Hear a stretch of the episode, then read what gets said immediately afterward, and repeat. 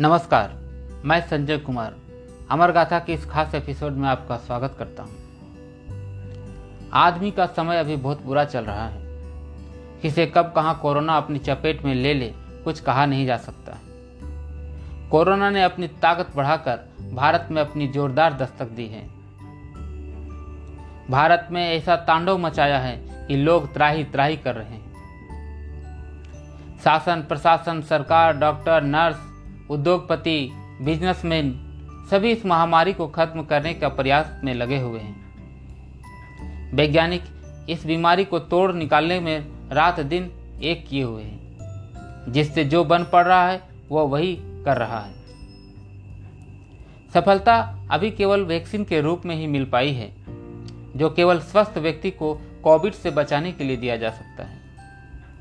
बीमार व्यक्ति के लिए दवाई अभी तक नहीं बन पाई।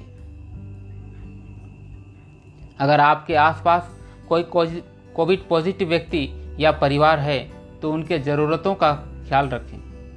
ऐसे समय में ही अपने काम आते हैं। उनसे नाता ना तोड़ें। उन्हें हिम्मत दें ताकि वे जल्द स्वस्थ हो सकें। किसी की मृत्यु होने पर उनकी अंत्येष्टि का प्रबंध करें। अफवाह ना फैलाएँ। लोगों को जागरूक करें। कोरोना से बचने के उपाय स्वयं अपनाएँ एवं लोगों को भी प्रेरित करें। मेरा विनम्र आग्रह है कि कुछ समय के लिए किसी भी परिचित की मृत्यु के समाचार अपनी टाइमलाइन व्हाट्सएप स्टेटस एवं फेसबुक पर न डालें।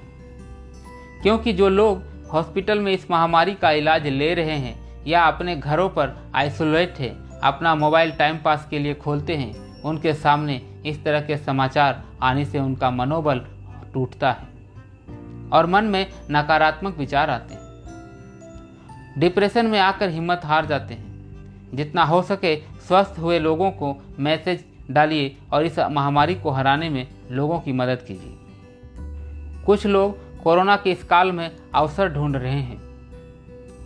दवाइयाँ महँगी करके ब्लैक में बेच रहे हैं, ऑक्सीजन का सिलेंडर स्टॉक कर रहे हैं। ये मानवता के खिलाफ है। कृपया ऐसे कदम ना उठाएँ। कृपया समझने का प्रयास करें।